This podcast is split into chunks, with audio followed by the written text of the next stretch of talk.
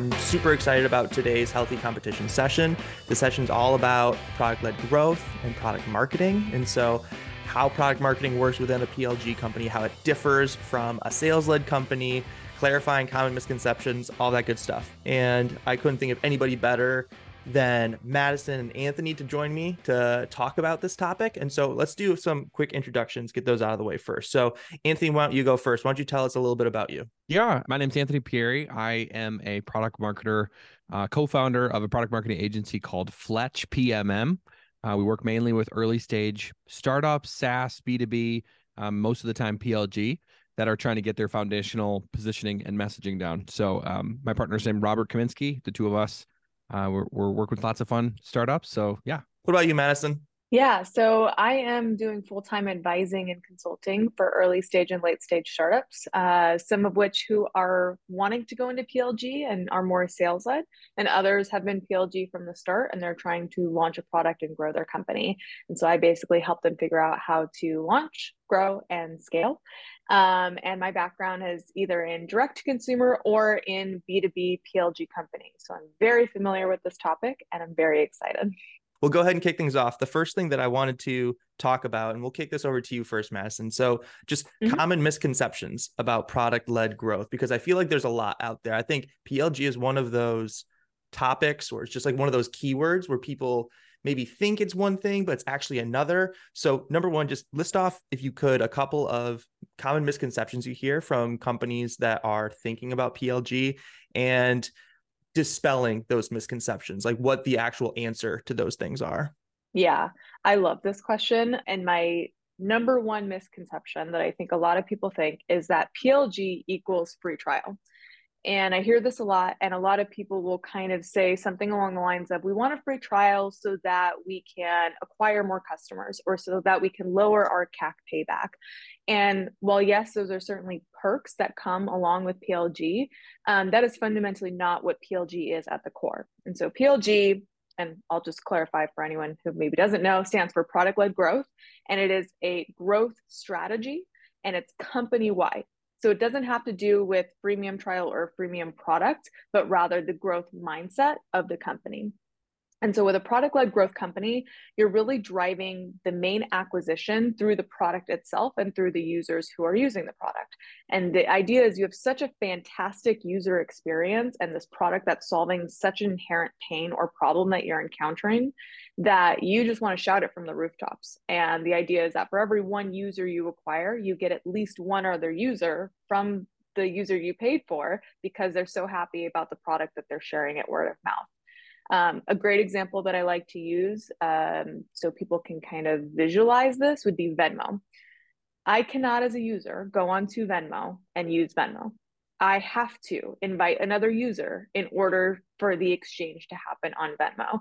So that's a really good example of how product led growth works. And the primary growth vehicle for Venmo is users acquiring other users. And so, definitely freemium and definitely free trial are things that you leverage to implement those growth loops. Uh, but that is a very common misconception that I hear all the time that I would like to dispel once and for all. Mm-hmm. Yeah, yeah, yeah. I feel like uh, we hear that all the time. Like, oh, I'm product led growth now because we offer a, a free trial. I, you know, it's one of those things that I feel like you, you constantly have to kind of just reiterate exactly how how the strategy works because the other thing that I think mm-hmm. about typically with a lot of these tools is you mentioned inviting other people venmo that that's a great example another piece is a lot of these collaboration tools that are out there so getting yep. other people from your team onto the same platform in order to see more value as opposed to just you kind of in mm-hmm. a silo so let's let's jump over into the actual product marketing aspect of plg so let's let's let's kick this one over to you anthony how do you see the role of product marketing changing within a product led growth company as it scales? Yeah, that's a great question. So, like I said earlier, I'm mainly in the early stage world. So, in the early stage, product marketing, in my opinion, is one of the most important skills that a founder can have. Whether the founder has it or they hire a product marketer is a is a massive world of a difference. Um, everyone probably is familiar with the lean startup, the build, measure, learn loop, and you're putting out different MVPs and things. But the problem is, people are often testing to see do people like my idea? Is this worth pursuing? Should I build it deeper in this direction, that direction. Um, and if they don't have those product marketing fundamentals down, they may be putting out, you know, landing page tests, Wizard of Oz tests, um, doing running user interviews, all sorts of pieces like that, without actually explaining the product very clearly. And so they're getting lots of false negatives, false positives. People really like this, and they go chase that down, and then realize that actually they don't really like this, or it wasn't what I thought it was. And so the product marketing in the early stages is getting those muscles to be able to, as you iterate in your uh, building, right? As you the MVP as it iterates, and then when you pivot from one to the other, being also very, very clear in explaining each of the different value propositions with each iteration. And so it's almost like the like the uh, position measure learn loop, as we've called it, where each time that you do through the loop, you also have to kind of reposition uh, re-explain the product, the value propositions to see that people are actually getting it and understanding it. So usually in a smaller startup, this is the work of the founder or a founding marketing hire who's actually helping explain it. And with most startups, they have this problem. It's an age-old problem that uh, you're trying to speak to investors on one side. So you explain the product in terms of the broad vision, how you're going to reach all these different users and segments. But then when you talk to the actual segments themselves, you start to use the same messaging and you're explaining this giant platform you're going to build. And what it does is it creates all this friction for the end user. They don't understand it. They don't get why they would care about it. And when you try to walk them back to something very specific, uh, usually the, the founders are, are wary about doing that because they're like, I don't want to diminish, diminish my giant vision. So product marketing in the early stage is really about being able to explain the value proposition as you keep iterating. And you're going to have to do it over and over and over again, pivot, measure, learn uh, with positioning, measure, learn at the same time. And then as you kind of cross that product marketing chasm, um, sorry, product market fit chasm, where now you've sort of honed in on the segment, the segment really likes it. You have maybe a channel or two that's really humming. Um, product marketing becomes more a game of uh, handling it across scale. So saying, okay, we're rolling out new features, or maybe even rolling out a second product to our our portfolio of products. How do we get this message out to the segment and so it becomes much higher level management of huge strategic uh, communication projects right across all of our different channels in in app messaging to the apps the people that are using the apps.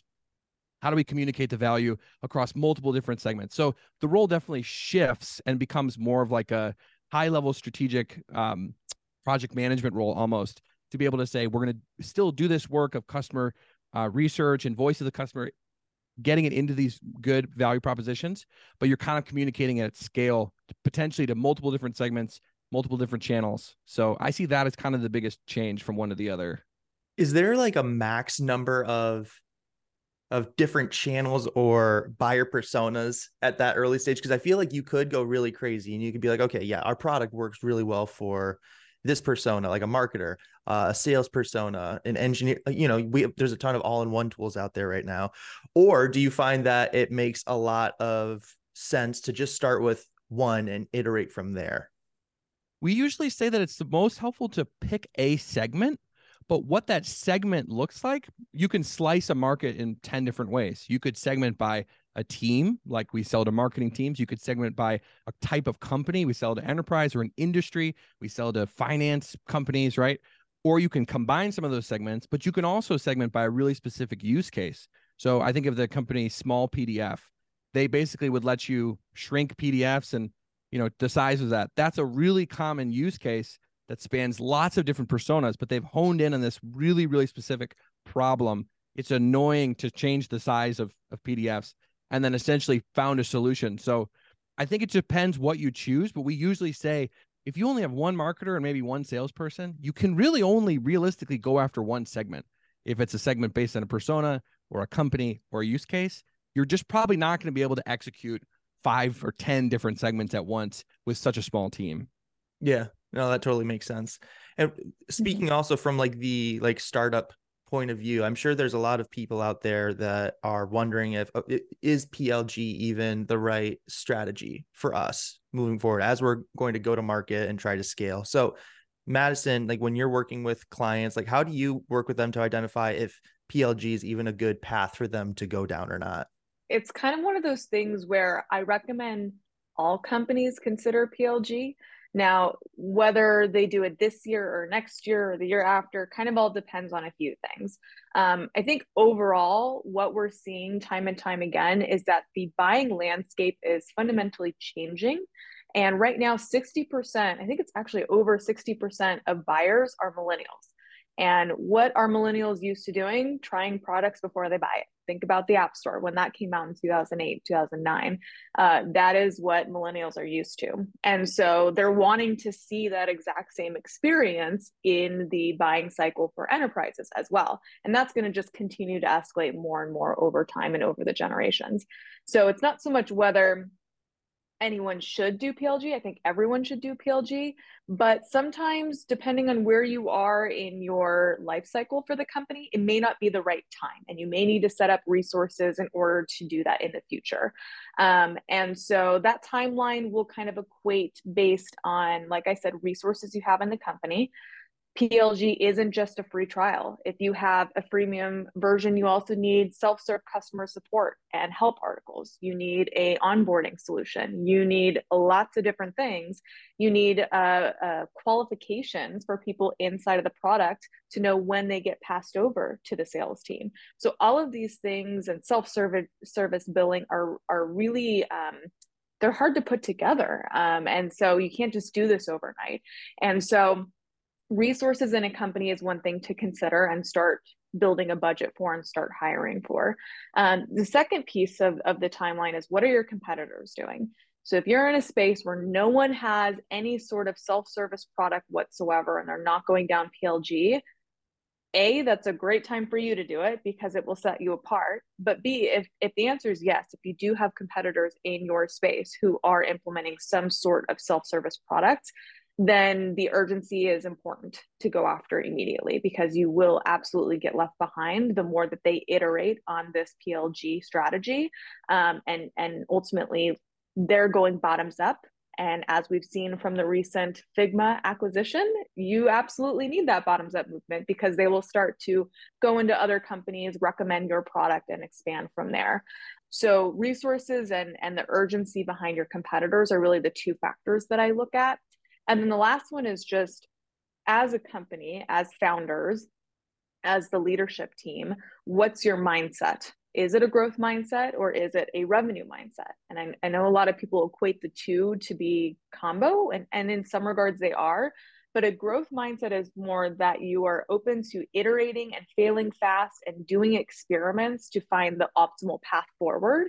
And that ultimately lends itself really well to a PLG strategy versus having you know more of this revenue focused outcome. Uh, typically i see longer cycles for product development with that. And i also see a lot of folks not really know whether they've hit metrics or not because anytime you implement a new product it's going to equate in some sort of uh, revenue but it doesn't necessarily mean that it's going to scale effectively. And so having that growth mindset is really key when you're implementing a, a product-led growth strategy as well yeah, and and there's a great question in the chat here too, um, from Fiona. So she asked, "What are some of the effective ways to transition from sales-led growth to product-led growth?"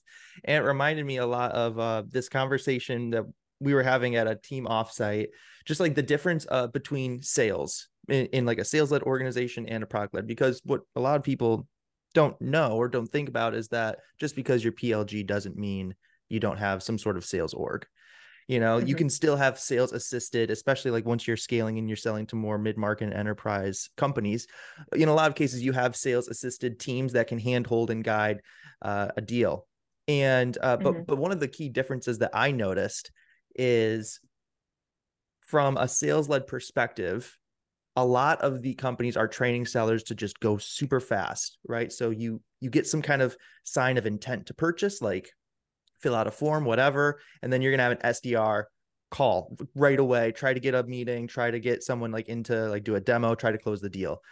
Whereas with product led growth, it's a completely different motion. We heard of uh, one company that they're they got free trials and people were in their platform for over a year before sales like jumped in and tried to like assist the deal because they were waiting for specific markers that the account was actually ready to move forward and so that's mm-hmm. like one of the key differences, like when we're thinking about different ways of transitioning from sales led to product led, because some some things aren't equal even if you have the same sales team for example they're going to be moving a little bit differently same with marketing same mm-hmm. with same with like when we're thinking about metrics and product launches like you're going to have to think about things a little bit differently this episode of the Healthy Competition Podcast is brought to you by the Healthy Competition Community. Whoa, can you believe that? The Healthy Competition Community is where product marketers, competitive intel practitioners, and other go to market pros share best practices and act as a sounding board for questions that Google can't answer. Over a thousand messages are exchanged every month, despite there being less than 100 members in the community. Now, I'm a firm believer in prioritizing high quality topics of conversation and building authentic connections over member count numbers. So, this piece is super important to me. But with that being said, if you listen to this podcast, then you'll probably love being in the community. So, join today at healthycompetition.co. That's healthycompetition.co. Now, back to the episode. So Madison, I want to ask you one other question before we hop in, into a kind of a different topic. When we're talking about like yeah. product launch metrics, for example, are there any like relevant metrics that you would think of from like a product marketing perspective for PLG versus maybe for like a sales led organization? Typically, when you're launching a product in a sales led organization, the primary metric is revenue. You're launching this product, you're enabling the sales team on how to sell it, and maybe it's bundled into your existing suite. Maybe it's a net new product that you're trying to uh, get other people to expand upon. So it really depends on kind of the purpose of the product but overall the end goal is usually revenue. Um, and it's very simple way to, to measure that um, you either are increasing revenue or you're not. I think with uh, plg companies and product launches it's much more focused on kind of these incremental changes. And what I mean by that is typically in a PLG company, the metrics that you want is activation, uh, retention, and then monetization after that. And so with activation, that's really when someone gets to the aha moment in your product. So whether you're adding a feature or you're adding a whole new product to your existing platform, you really want to focus with your product lead. Uh, maybe it's a growth PM, whoever it may be on the product end, to determine what the hypothesis is for activation, what's the aha moment, and get everything to that one end goal. Once you have the aha moment, then you want them to come back. And so then you can start doing maybe some life cycle, um, some engagement work, uh, some in app messaging to try to repeat that aha moment and become a habit of it. And that's really going to get you your retention piece once someone's retained, then you can move on to the monetization piece. And with a PLG company, this could be either self serve, right? You're pointing them towards signing the dotted line, swiping their credit card on their own, um, or perhaps what you were talking about earlier, which was you know more of this product qualified lead, and or maybe even have a hand raiser who says, "I want to implement this for my large team," and then they go and t- talk to the sales cycle and they get involved in that process. Um, but the really cool thing about PLG is, like you said earlier, it doesn't mean that sales is gone. It just means that you're assisting sales in a really positive way. So typically in a sales led uh, conversation with a prospect, the champion is not really doing much legwork. You're really just talking to the champion so that you can get to the buyer and, and continue that top down motion. But with a champion in a PLG company, you're really leveraging them because they're advocates for your product. They've used the product, perhaps they've invited more people. And so now that champion is going to their boss and saying, I've used this. We get value out of it. Here's some preliminary data. And then the sales team can do their work coming top down uh, to the buyer. And so you really combine the best worlds um, with that experience. I totally didn't. I, I, that's the first time I've actually connected those dots, Madison. Like the how it's like it's it's way more of like a collaboration between the seller and the champion on the buyer side mm-hmm. than it would be in like a sales led environment where I feel like it's more you know the the sellers is guiding everything they're like pitching yep. the value that's that's a great point I hadn't thought about that. Mm-hmm. I think typically with product and sales organizations in a sales led company, um, there's a bit of healthy tension, I would say. Uh, but with a, a PLG company where product is really taking ownership of the product itself and then sales takes ownership of the selling process and they work together and meet in the middle. That's where i think a lot of the really the fireworks happens with the plg company um, that i get really excited about.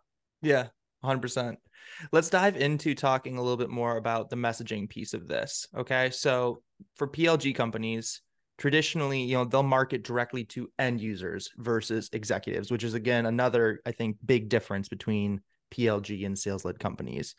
Now, a lot of this is actually changing though today, given how tough the economy is, right? We can't just always be talking to the end user. We need to be talking to the people that are going to be signing the, the contracts at the end of the day.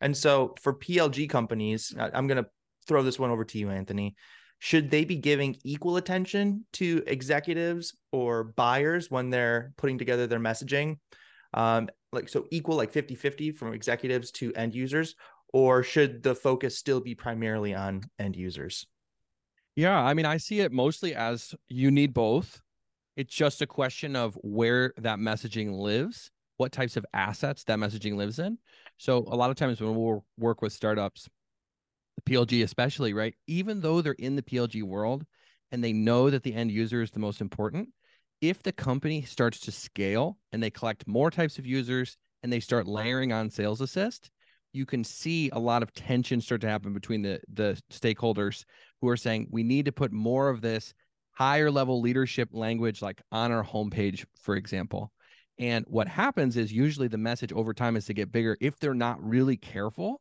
if you try to do multiple different personas on the same go to market asset, the message becomes really watered down and actually doesn't appeal to anyone. And so we were just chatting with a company not that long ago, like uh, in the last couple days, and essentially they were like, "Yeah, well, our CEO really wants to add more of like an executive level, high level benefits on the homepage. Get this up there." But they were a complete PLG motion, and so we see it as like PLG is going to collect everybody that is coming to actually use the product. The homepage is going to be kind of the front door for everyone to come in, experience the value. Likely the directors, you know, even higher the VPs are not going to be the ones searching for pain point solutions. It's usually going to be someone more on the bottom who's experiencing these day to day. I just heard about this cool company called, you know, Zoom. They let us do this video chatting thing. Let's try it. And then it goes in bottoms up, right? So we usually think about structuring it like putting the messaging for the end user, keeping that on the places where people are finding you. And then when you go out to people, because, right, in the same way that PLG does not mean not sales, uh, PLG doesn't also necessarily not mean like you have an outbound motion, right? Like Salesforce, the really big companies really do equal. They have hundreds of people employed in both directions to respond to the incoming people through PLG funnels and outbound. And so when you're the one taking the message to them, you can basically rebuild the messaging at the higher level. So this is where like messaging houses become really, really important, where you have the strategic messaging for each different end user and then their bosses and then their bosses' bosses. And so you can choose the assets that are more PLG focused, like homepages, content that you're producing that's driving people in.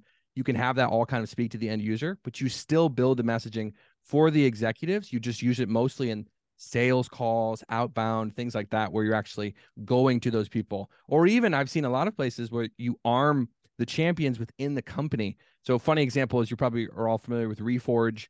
Uh, they do product management, growth, uh, training, and things like that. They're doing a PLG play rather than selling, hey, book book 10 spots for your team to go through the Reforge program. They say to the end user, but they provide them with language. If you want your boss to pay for your Reforge membership, you can give them this messaging and they'll give you email templates that are all about the ROI and how much it's going to do X and Y. And so that it would have never sold the end user to put that on the homepage, right?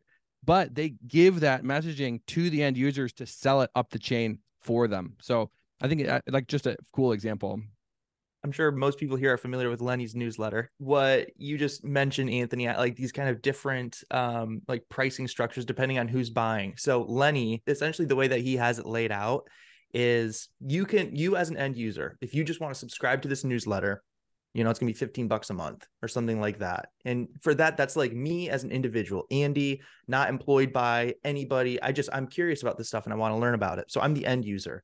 Then he has another uh, pricing option right next to that where it's like if you can get reimbursement from your manager here's the price and here's the uh and here's the talk track that you can use right because in that case you know he can get more money he yep. can uh you know get and also my my wallet is now bigger because i'm using you know maybe personal development uh reimbursement kind of funds that you get every single year. No i love that. I think that's hilarious. Yeah it's very similar to if you do the individual plan for a company it's free or you know a buck yep. or something. And when you get to the team level ideally someone at the one level higher is going to foot the bill and so the price goes up.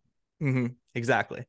Okay um let's move right along so the next thing that i wanted to touch on is structuring a product marketing team within a plg environment now, Madison, how does this change from again like a traditional sales led environment? How like from a product marketing perspective, is it the same between different companies, or do you feel like it, these PLG product marketers should be aligned in a little bit of a different way? I would say the skill set is very different. Um, for a PLG company, typically you want a PMM who is much closer to product than they are to sales and typically more focused on a generalist marketing background.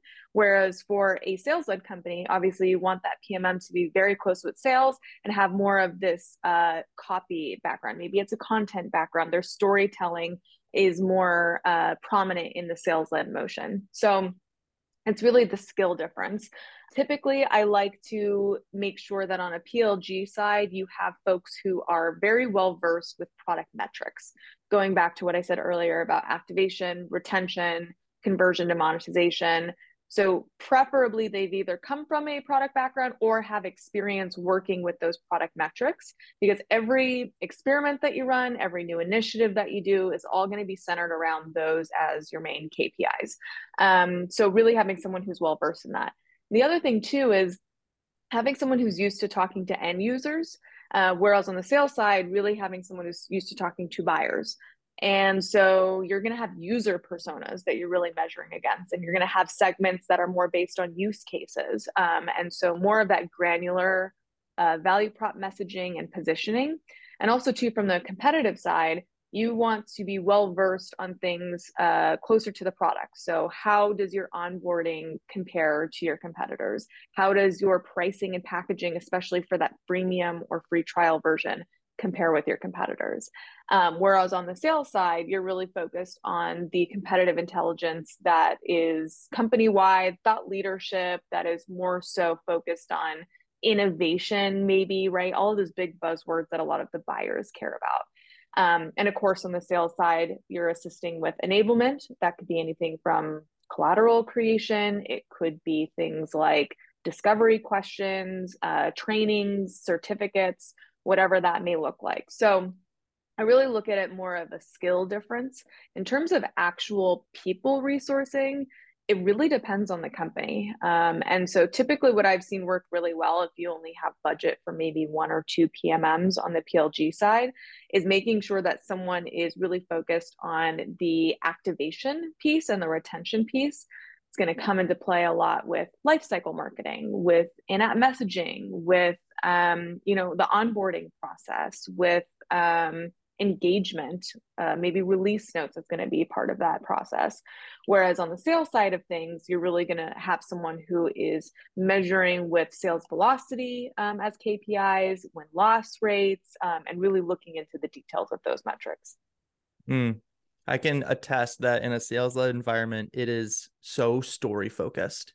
And again, it's because yep. in a lot of cases, the the people aren't the like the end users they're not in the actual product yet and so you really have to flex mm-hmm. on the fact that of like building this kind of story this world where you know they're experiencing the pain your product is going to come along solve all these problems and you're using all the same kind of buzzwords that that the the main user is used to compared right to the, like the plg process where i'm significantly more looped into what's happening within the product it's less don't there, there's still some storytelling involved but there's mm-hmm. there's so much more tactical in the weeds work that you're doing with the product team that was something that i was not expecting when i was transitioning from like a sales led world where i was primarily working with sellers to a PLG mm-hmm. world where I was primarily working with product teams.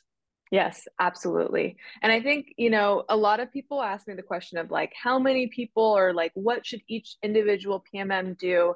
And I think you, the way you just said it now, which is kind of encapsulating, like, you can do both. You can absolutely have someone who is well versed on one end of the spectrum. In your case, you were like, yeah, I know sales like the back of my hand. And then transitioning into this product led world and being exposed to the product side, like it's definitely something that you can do both of. It just kind of depends on what metrics you're tracking and what goals you have for the company. If you're someone who's launching a net new PLG product and you're in a sales led company today, you probably want at least one, if not two people primarily focused on PLG versus if you're in an existing PLG company where you have both sales led and uh, you know this self-serve motion, you can easily go back and forth between um, kind of similar to what you were saying, Andy. Mm-hmm.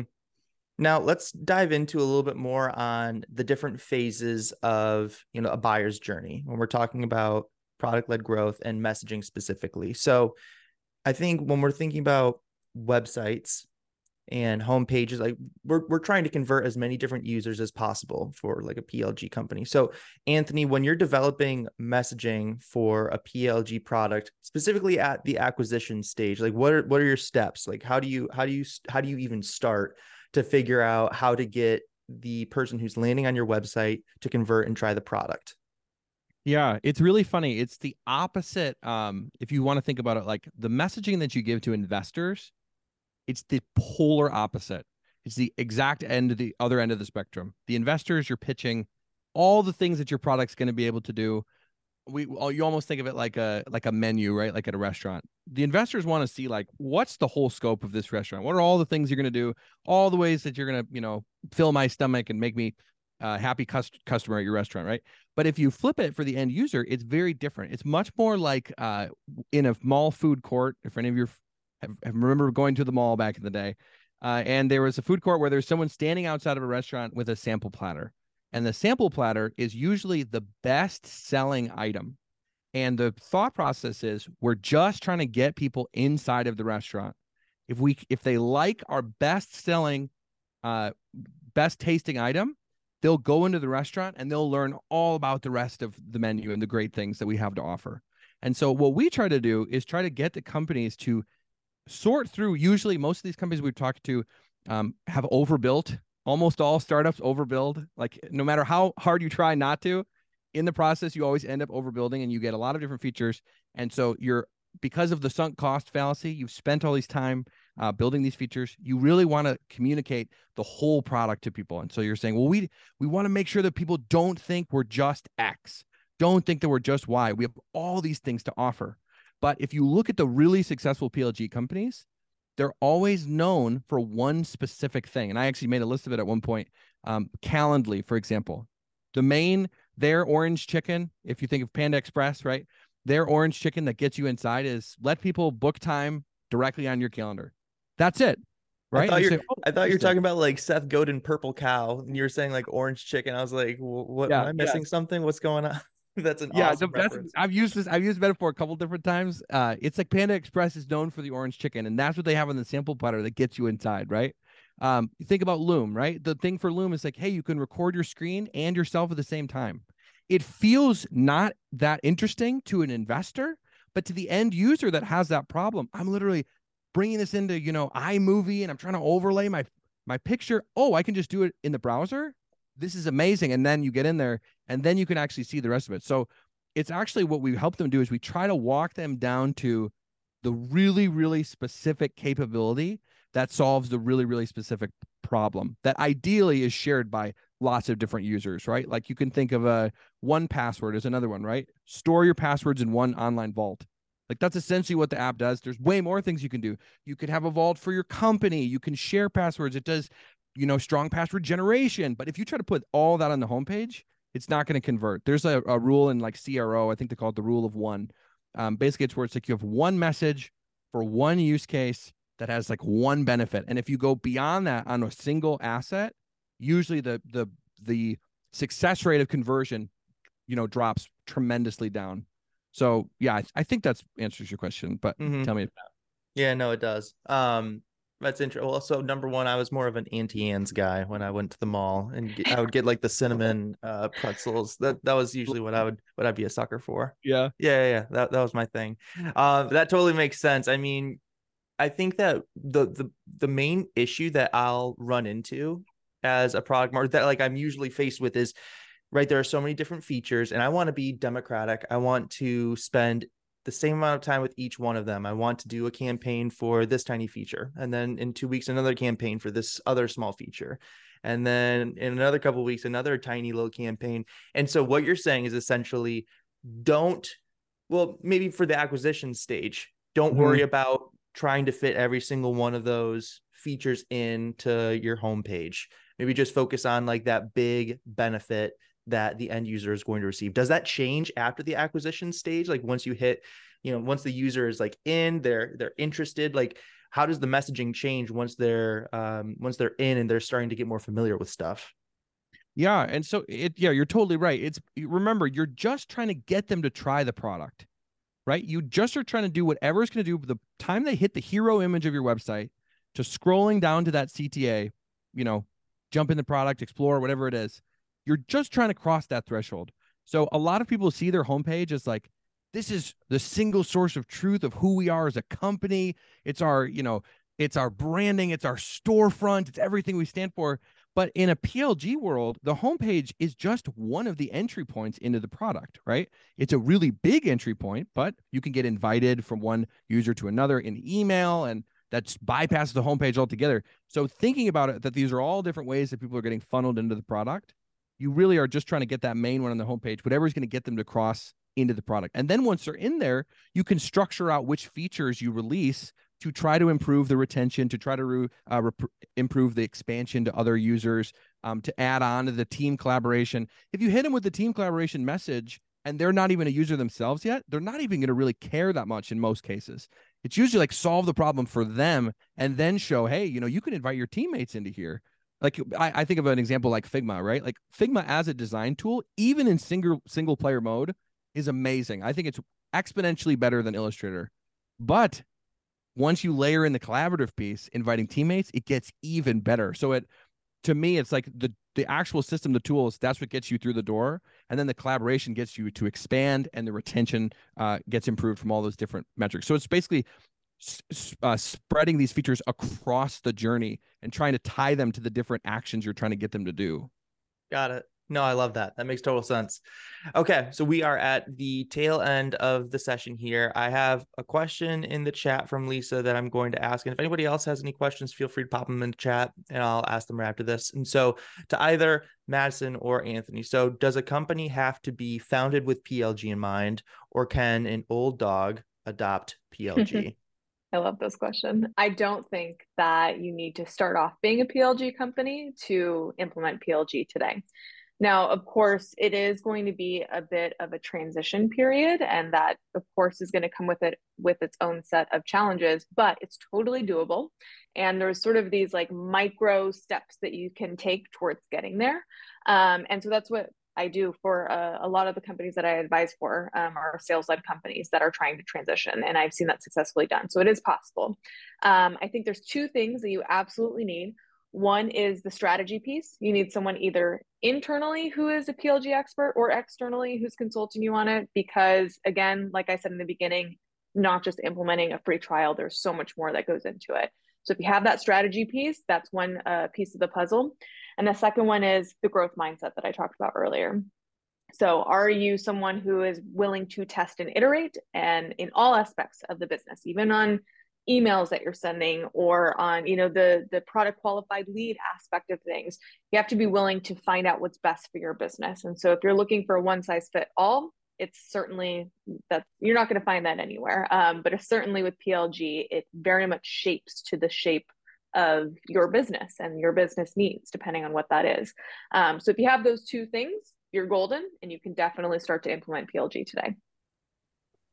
Yeah, I can totally attest that you you need to have some kind of person who's been there, done that if you're going to mm-hmm. transition from sales led to product led because there's just there's just aspects that you're not even that you're so used to that you nobody you, you wouldn't believe like oh it yeah that does make sense and um, if if like if we're going like in a product led environment you know like you need somebody who is there to like kind of ask you some of these questions because the way that sales led companies have been run i mean it's, it's been happening for decades and decades now and whereas plg is still relatively new and so definitely mm-hmm. recommend getting somebody who has kind of done the horse and pony show and can actually help you figure out like the questions that you need to be asking yourself. It's not something that you can just turn on.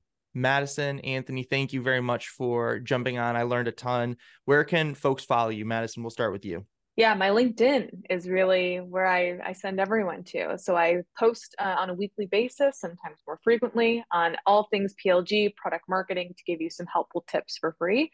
Um, and then if you do want to work with me, you can go to my LinkedIn, and I have a link there to book a free uh, 15 minute consultation to see if we're a good fit together. Yep, and uh, very similar LinkedIn for me. That's kind of my own personal homepage. Yeah, post pretty frequently. Uh, usually, we we're me and my partner Robert we're building kind of our own framework for how to do product marketing as an early stage startup. And so all my posts are kind of different pieces of the framework that we're building in public. So uh, you can kind of see as it evolves over time. Um, yeah, and if you want to work work with me or uh, my partner, it's fletchpmm.com. And we're taking a slightly different approach. We're not doing as much custom. It's more like a repeatable package services for specific problems. So you could go there, you could see all of our pricing and everything. So we're not even not even book a demo to find out. It's all just open for anyone to find. Look at that. You're you're you're taking the PLG to heart. You're uh you're just going at it. There you go. Awesome. Well, Madison, uh, Anthony, thank you so much again for joining, and thanks everyone else for joining. I'll see you next time, and I'll be sure to post this on the podcast feed for everyone else uh, here shortly later this week. Perfect. Thanks cool. so much, guys. Later, everyone. Bye. Bye. Hey, you made it to the end of the episode. I have one small favor for you now. If you could please rate this podcast five stars wherever you're listening to it, that'd be super helpful for me. For Spotify, you can only leave a review on the mobile app, and you can do that on the top of the Healthy Competition podcast profile. And for Apple Podcasts, you have to scroll to the bottom of the show's page and click Write a Review. Each podcast episode takes about five hours of my time from beginning to end, while reviewing it should only take about five seconds of your time. Plus, you'd be making my day. So thank you so much in advance and see you in the next episode.